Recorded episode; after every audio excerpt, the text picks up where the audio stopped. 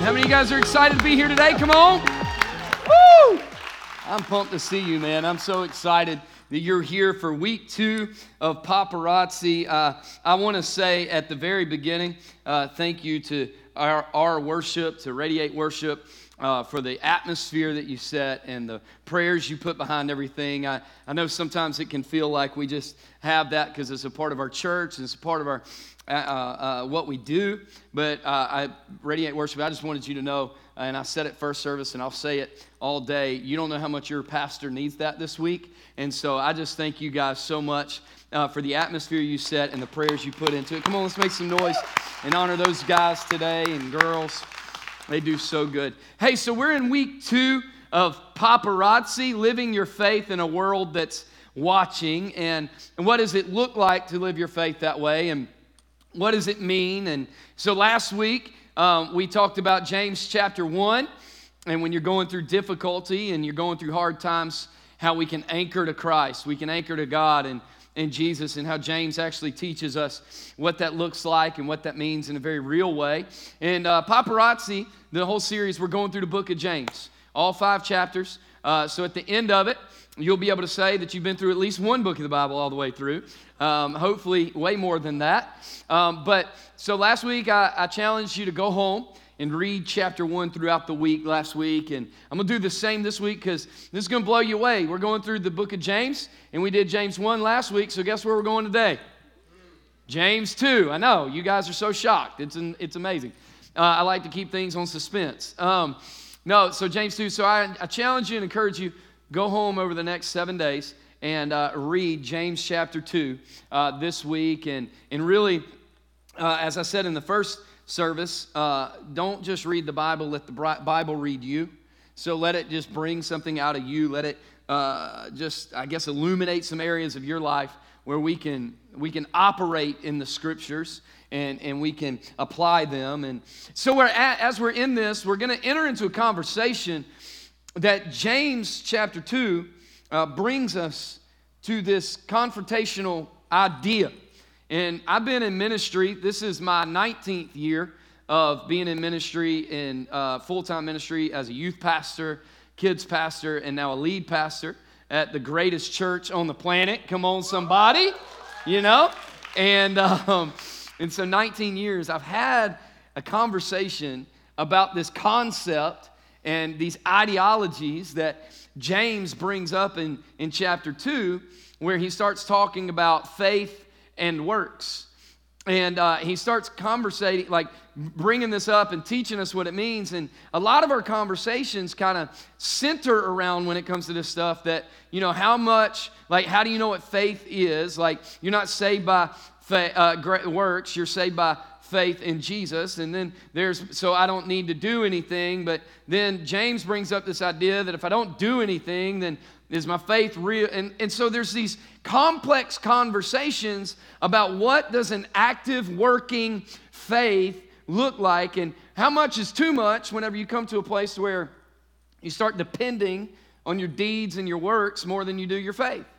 And, and, and I love actually the, the um, it, so I, I heard it said like this one time we need to learn to live in the tension. We need to learn to live in the tension.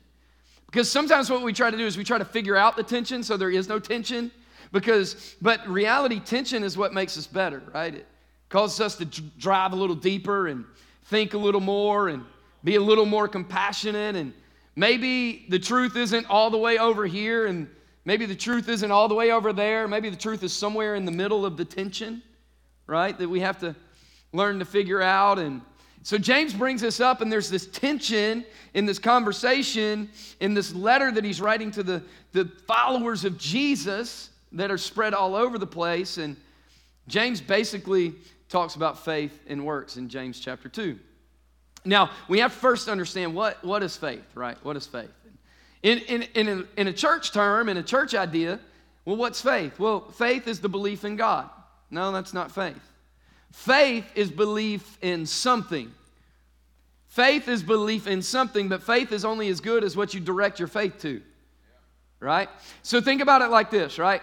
I'm on this stage today, right? I'm, I'm up here, and, and, and I have faith that I'm going to take a step and this stage is not going to collapse, right? This stage is going to hold me up. I, I drove um, on the way back um, through uh, from Tulsa, Oklahoma, on our vacation, our road trip a couple weeks ago. We had to go through Memphis, Tennessee. Uh, just through the tip of Tennessee and back into Arkansas. And we had to stop on this massive bridge going over, I guess it was a river. It, it looked like the largest river I'd ever seen in my entire life. And I'm just stuck in the middle, over water, on a bridge, terrified. Because I don't know if y'all know this, but bridges are made to move a little bit. They have to have some wiggle room. And this guy felt every bit of wiggle room in that bridge while I was just sitting there over the water. But I had faith that the engineers knew what they were doing when they built the bridge, right? And, and the reality is, is, but faith is things like that, but my faith is only as good as what I project my faith towards. So if I look at the same stage that I have faith will hold me up, and I go, I have faith that this stage is going to save me of my sins, well, that's not going to work. Do you know why? Because this, faith, this stage can't do that. I'm directing the wrong faith at the wrong thing. But what I can do is I can direct my right faith at the right thing, which is God, and go, You are the Father, and you are the one that's going to see me through. And you gave your son Jesus to pay for the sins that I couldn't pay for and to reconcile me in relationship with you. And so I have faith that you can do that. And when I put my faith in the right thing and direct it in the right way, then faith works. Are you with me? And so maybe you're putting, maybe faith is a difficult thing for you because you're putting the right intentions of faith to the wrong thing.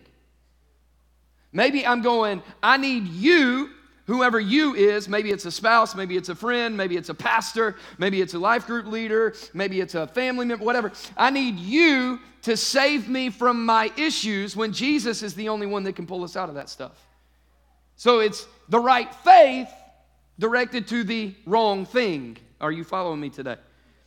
So, what is faith, right? So, that's faith. What, what is works? What is works? We know what works are. We know what deeds are, right? Deeds are doing something for a desired outcome or doing something to get somewhere and make something happen.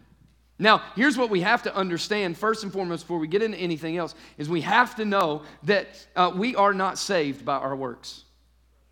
Please hear me today. You are not saved and reconciled to relationship with God for all of eternity through what you do. It is not the case. It doesn't happen that way. In fact, you can be the best person in the world with the greatest intentions. You can serve at a charity once a month. You can give to a church every week. You can treat people with love and kindness. And if you never give your life to Jesus and you never trust God with your faith, you can still not enter into a relationship with God. That's the hard reality of it. Great people will die and go to hell. So we have to understand works does not save us. We are saved according to Ephesians chapter 2 verses 8 through 9. We are saved through Jesus. We are saved by faith in Jesus. It's not our works. See, sinners are saved by faith, Ephesians 2. And, and then believers, watch this, believers once you become a believer, you are saved by faith. And then as you're a believer, you walk by faith. You walk by faith. Second Corinthians chapter 5, verse 7 t- teaches us that. See, that's the difficult part. Because we've been taught this Christianity in North America and in, in, in, American churches that as long as I raise my hand or I come to the altar and I snot and cry enough and I give my life to Jesus, that's the end. I'm good from that point. Can I tell you that's not the end, that's the beginning. That's when I begin to realize faith and I can now walk by faith. See, walking by faith sounds great until you're laying in a hospital room on your back, not knowing if you're going to make it to the next day. See, walking by faith sounds good until you got a family member that's going through a difficult time.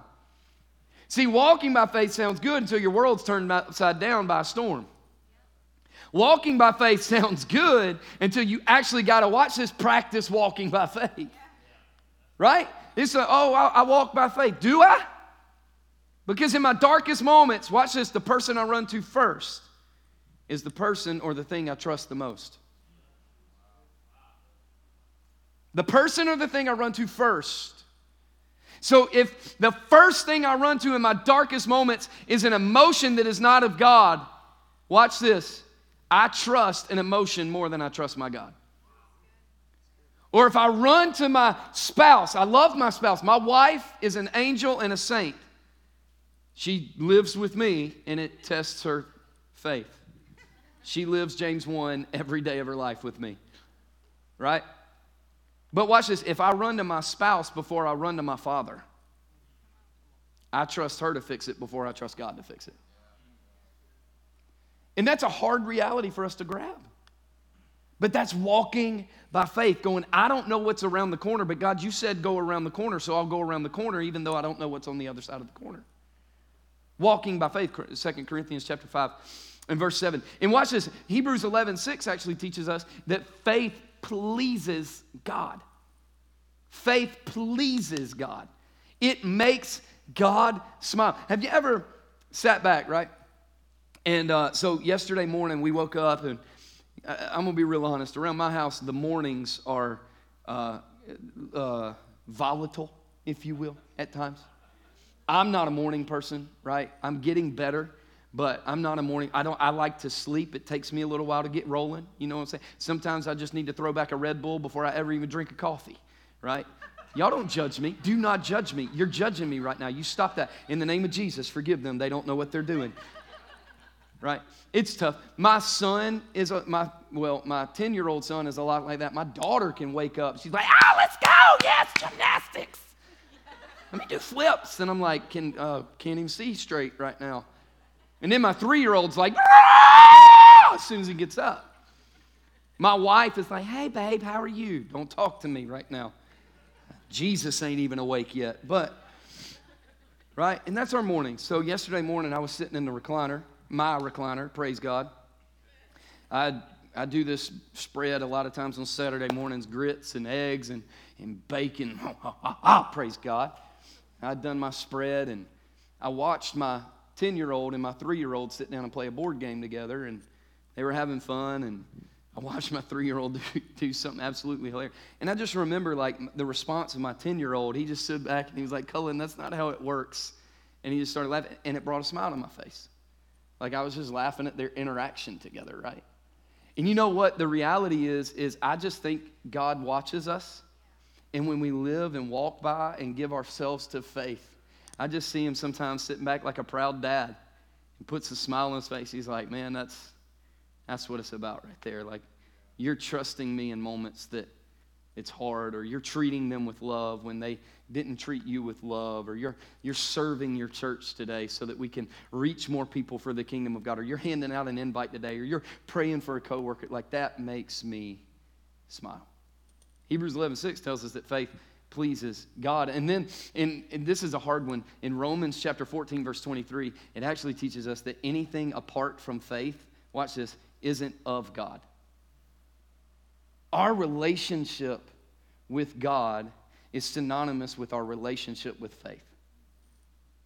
Anything apart from faith isn't of God. That's why we pray bold prayers. That's why we believe big things. That's why I believe this isn't our only campus. This is our first campus. That's why I believe this isn't the only building we'll be in and we'll be at 700 people for the rest of the time. No, we'll be at thousands of people across the globe, reaching people everywhere that they go, helping them to equip and empower them to live the life that God intends every single day of their lives. Why? Because we believe in faith. And we believe that people, blind eyes, are going to be set free. Marriages will be restored. Difficulties will come, but we will have an anchored faith. Come on, somebody. Like we just believe those things. So with faith, I'm going to give you something that's going to blow your mind. It's actually not. It's very simple. Faith is essential to a growing relationship with God. So if faith is so important, where do the works part come in?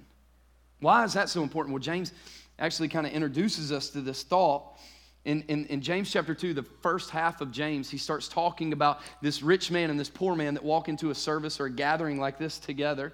And he talks about how the rich man is actually kind of coveted and, and he's treated differently than the poor man. Some of you may feel like that in your life sometimes, that you're treated differently because of your socioeconomic status or the color of your skin or maybe, you know, wherever you are or your past or whatever. And, and I'm just going to be real. Sometimes we make that up in our heads and it's not even reality, but sometimes it is reality, right? And so he's talking about this, and what he's actually doing is giving an illustration for the second half of James chapter 2 that we're going to get into. But he's given an illustration that the ground is level at the cross. That no matter who you are, no matter where you're from, no matter what you've done, God is not a respecter of persons. God doesn't look at you and go, Well, you know what, Brandon? You're the pastor of Radiate Church, therefore you don't have to go through the same things everybody else does. No, he looks at me and he goes, Brandon, there's something in you that only this can bring out the same way he does to you. So, James chapter 2, 18 through 20, introduces us to this idea of faith and works. Watch this. It says, But someone may well say, You have faith, and I have works. Show me your faith without the works, and I will show you my faith by my works. You believe in God, you believe that God is one. You do well. I love this part of the scripture, right? So, in just a minute, let me take a break for a minute while that stays on the screen. In just a minute, we're going to go through two types of faith that James talks about, but he really talks about three, and I want to hit it for a second. And he's about to hit it right here. He says, You, um, you believe that God is one. Good job. You do well. Woohoo! The demons also believe that and shudder. There's a third faith that I'm just going to hit very much in passing right now, but it's something we need to talk about. And it's called a demonic faith. And it's not faith in the demonic, it's a demonic faith that you have the same faith the de- demons have and it's all emotional and it's never intellectual and it's never spiritual. It's all emotional. You know who God is and you shudder at the thought and then you go about your life and do whatever. It's all emo- we chase the emotions, we chase the goosebumps, we chase the tears. Watch this. Can I worship without tears rolling down my face? Yes. First service, I bawled like a baby standing over there during the, during the entire set. Second service, I have dry eyes the whole time.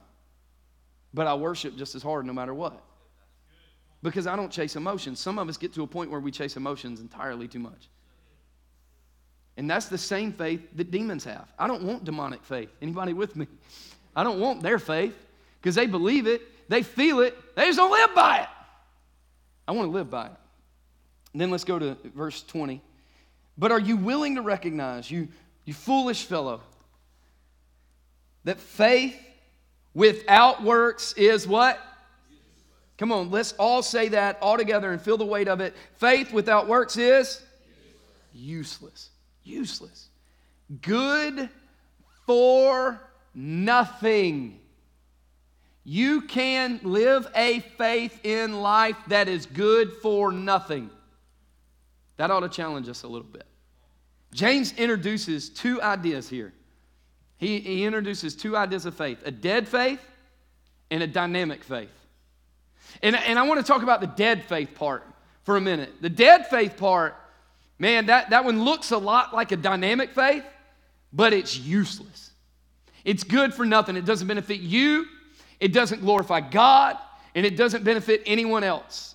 A dead faith is, is, is found, if you want to flip on over, you can write it down and go back and read it yourself at another time. In Matthew chapter 7, verse 21, there's this really hard scripture to read. And it's generated tons of conversation as well.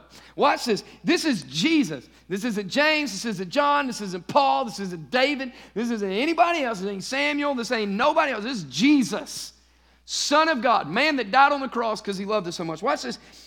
His whole goal was to preach kingdom. And this is what he says Not everyone who says to me, Lord, Lord, will enter the kingdom of heaven. Can we just stop there for a minute? Not everybody who addresses God as Lord makes it to the kingdom of heaven. That's humbling. That's humbling. Then watch what he says. But he who does the will of my Father who is in heaven will enter. Here's, here's what he's saying, y'all. I love it. He challenges who he's speaking to. He challenges us today with these words Just because you call God Lord doesn't mean you're going to the kingdom.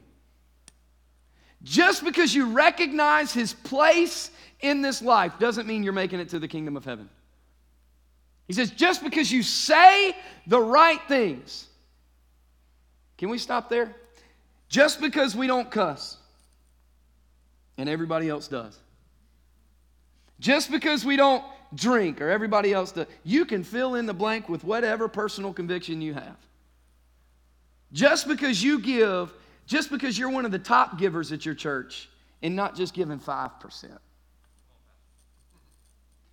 Just because you only missed 20 weeks of church this year instead of, instead of 25. Fill it in. It doesn't matter to me, which is still entirely too many. Um, just because I this or I that. In other words, just because you're, you're saying something doesn't mean you're living something. Because what does he say? When you say, Lord, Lord, it doesn't get you into heaven. But when you say, Lord, Lord, and you begin to do what he asks you to do, now you're living out and you're putting actions to what you say. And there's place in the kingdom for people that believe what they say. Can I teach you an idea on faith real quick? Let me, let me teach you what, what faith is not. This is not faith.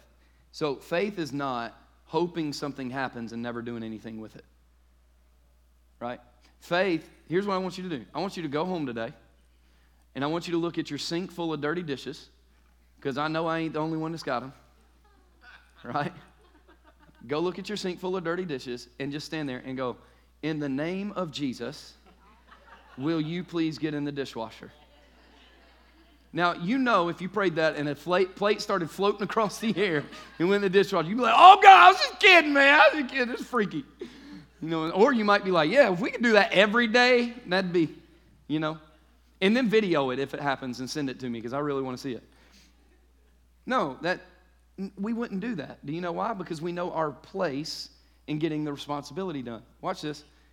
Why would we look at the world today and say, you know, God, I wish somebody would reach this world and help my coworker. I really do. All right, see ya.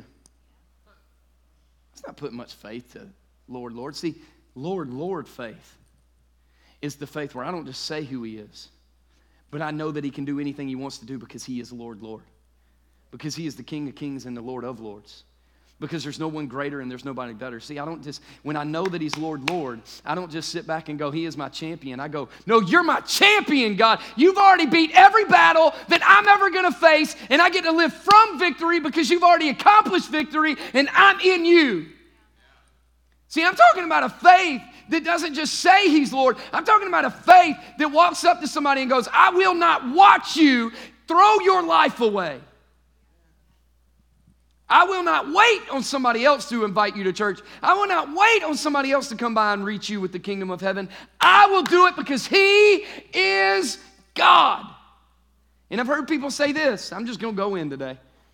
I've heard people say this well, if God wants me to change, He'll help me change. Sometimes you need to get your butt off the couch and help yourself change. Come on, let's be real.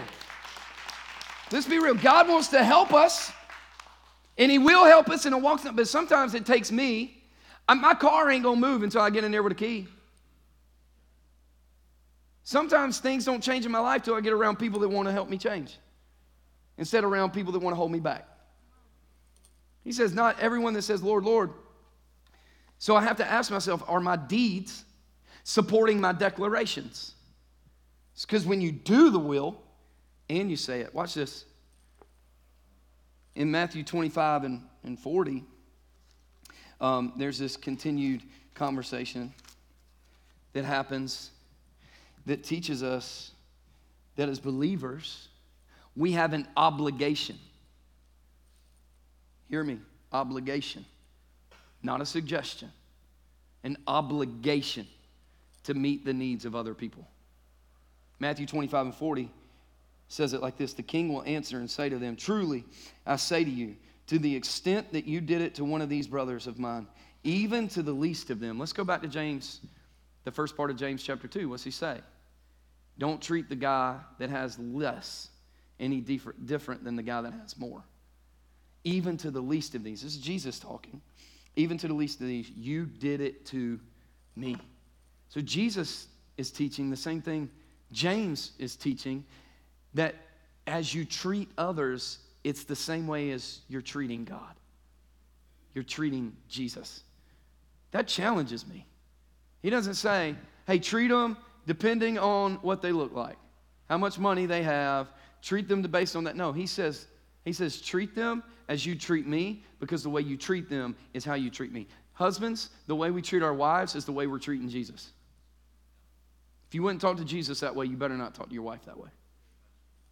Wives, the same thing. Kids, the way you treat your, your, your, uh, your parents is the way that you're treating Jesus. Parents, the way that we treat our kids is the way we're treating them. It's just all the way around. The person that hates us, the way we treat them, is the way that we're treating Jesus. Yeah, but that's the way that they're treating Jesus. Doesn't matter. You're not responsible for them, you're responsible for you. That's it.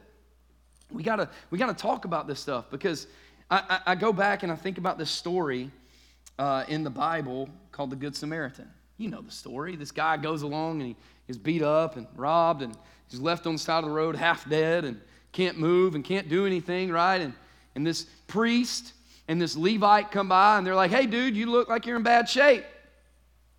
Hope somebody comes by to help you. It'd be a good idea if somebody helped you get better. Peace. And they walk on, and then there's a Samaritan that comes by. And this Samaritan picks him up and he gets him a hotel room and he goes to buy him a white chocolate mocha from, from Starbucks. And he gets him a praise God, a Publix sub sandwich. Come on, somebody. You know what I'm saying? And, and like, he does all this stuff. He's taking care of the man. And here's the, here's the interesting part. Culturally, the Levite and the priest were the most intellectual, intellectually smart people when it came to faith. So the reality was they could defend their faith intellectually, but they couldn't demonstrate it. They couldn't love a man when he was down. And I don't know about you, but the reality is the demonstration of our faith should actually be what defends our faith. How am I living out my faith? Am I loving people that are hard to love? Because the Bible even teaches me it's not hard to love people that you already love. Am I loving people that are going through a hard time? Am I getting in groups with people that make me better? Like the way I demonstrate my faith in difficult times should actually be what the world looks at and goes, that, that is a faith I can get behind. Because when all things went to hell for them, they still stood on a rock and said, I don't know what's going to happen, but I know who He is. And because I know who He is, then I can stand here in the darkest of days and still trust Him. I think the world is looking for a faith that shines bright in darkness. The world is looking for a faith that shines uh, stands strong when everything's hard because a dead faith a dead faith works but never worships. A, a, dead faith pushes others but doesn't pay our own, doesn't do what we have to do. A dead faith goes but never gives.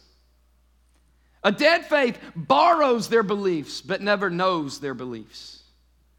See, a dead faith is a lot like this right here. A dead faith is we go about our day and we do what we're supposed to do in the moment. And I, I got the structure. See, a couple years ago, about a year ago, I built a kitchen table for my family. It's a beautiful kitchen table. It's a farmhouse kitchen table. Mm. We, we bougie now. I built it with my own hands. My hands. I use saws and hammers and screws. I built it. I love that table. It's amazing. But I started with the base because I needed the base to build the tabletop on top and make sure that the size fit and everything. And it's in our ta- it's in our room right now. It's in our kitchen right now. I can sit about 10 people around that table. I'm not having any more kids, so nobody asked me that. The problem is is that we live our faith and we live when we live by works, we have the structure of something that could be useful and to everybody else, they could see what it could be, but there's no use to it whatsoever. Nobody in this room would look at this and be like, oh, that's really useful. I could use that right now. Let me sit on that stool. Let me put a drink there. Let me eat my food off that. Nobody would do that because it's useless. It's a dead faith. Then there's in, in, in James 2 and 22 through 26, This is where we start talking about the dynamic faith. This is where we start talking about like James starts really going in. Like this is what a real faith looks like. This is what a faith lived out looks like. This is what a faith that you really are into looks like. James 22 through 26 in, in, in, chapter 2 says this You see that faith was working with his works, not for his works. Faith wasn't working for works, works wasn't looking, working for faith. They were working what? Together with his works. And as a result of the works, faith was perfected. Faith is perfected by works. What in the world, James? Let's keep reading. And the scripture was fulfilled, which says, And Abraham believed God, and it was reckoned to him as righteousness, and he was called the friend of God. You see that a man is justified by works and not by faith alone. In the same way, was not Rahab the harlot also justified by works when she received the messengers and sent them out by one another, by another way? Verse 26 For just as the body without the spirit is dead, what a heavy statement. For just as the body without the spirit is dead, so also faith without works is dead. Dead faith. I, I, actually love this because what James is teaching us is this thought that dynamic faith always, everybody say always, dynamic faith always leads to action. Dynamic faith always leads to action. Dynamic faith is moving, dynamic faith is growing. And, and I'd put it this way that's why uh, uh, I'd put it this way we don't have much faith if we're not willing to put works behind it. We don't have much faith if our actions don't back it up. That's not faith, that's just words. Works justify what we say we believe. If I'm willing to give to it, if I'm willing to work for it. See, that's why we serve here at Radiate Church, because we have faith. We have faith that God's doing something amazing here. We have faith that God's building His church in Northeast Columbia and all over. And this is where it starts. We have faith. We come in here and we serve because we have faith that when we serve, it opens the door for somebody to meet Jesus that week. See, that's why we, we reach our coworkers because we have faith that no matter who they are, what they've been through, or where they've been in their life, God can reach them. He loves them right where they are, but too much to leave them there. We, that's why we work on our marriages every single day because we have faith that God is going to be glorified in our marriages. That's why we work through our dark times because we have faith that God's going to shine a light in the midst of that. See, faith works with works to perfect faith. Dynamic faith always leads to action. Dynamic faith doesn't sit in a chair, sing a song, never raise our hands, never raise our voice, never do anything to be demonstrative about what we are actually singing about. I don't know how I can sing that God is my champion and just sit back. I can't do it. Dynamic faith requires action. Some of us have more faith that the Gamecocks are going to win a national championship when we're sitting in the stands and we jump up and down than we do that God can actually deliver us from the evil that we're in. Anybody left that loves me? Like dynamic faith. And I love that, that James actually uses two complete opposites in this story in James 2 to demonstrate his point. He uses Ahab and or Rahab and Abraham. Abraham was a Jew, Rahab was a Gentile. Abraham was godly, Rahab was a prostitute. Uh, Abraham considered was considered a friend of God, and Rahab belonged literally to the enemies of God. Two completely different examples, two completely different people, but what do they have in common? They both had in common a faith that led to an action that caused them to perfect their faith. Rahab, so in those days, culturally, you did not include women in your family tree. They weren't included, they didn't have that much value. Well, when you're going through Jesus' family tree, he literally makes a point to talk about Rahab. Why? She had a faith she had a faith that led to an action that she lived out. And so, dynamic faith takes the structure of a dead faith and puts something on it So that now, what we have been building, the works, are now doing what? They're supporting the faith that we say we have. And now our faith can actually be useful rather than just being a prop. Rather than just being something that is there for other people to see. Now we're going, no, I can use this faith because my works, what I'm doing, how I'm loving people, how I'm giving people uh, uh, uh, Jesus, how I'm inviting people into the journey, how I'm getting through difficult times. When I'm loving God, my works are supporting my faith, not my faith supporting my works. Faith and works, not faith or works. So, what's more important, faith or works? Both. Because do I have faith if I don't live it out? Do I have faith if nobody even knows that I have faith? Do I have faith if. See, I want a dynamic faith. I want a dynamic faith that is growing, that is demonstrative, that doesn't cower down when things get hard, but stands up when things get hard.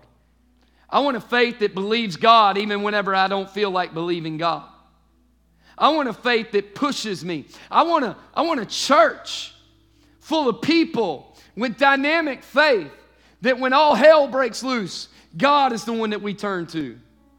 I want a church with a dynamic faith that jumps into life groups because there's, there's power in community. I want a church that serves like nobody we've ever seen because we have faith in the community that we're in and we have faith that God is going to change people's lives. I want a church, you just heard Pastor Travis say, that this year we've given $25,000 to other people to reach them for the kingdom of God.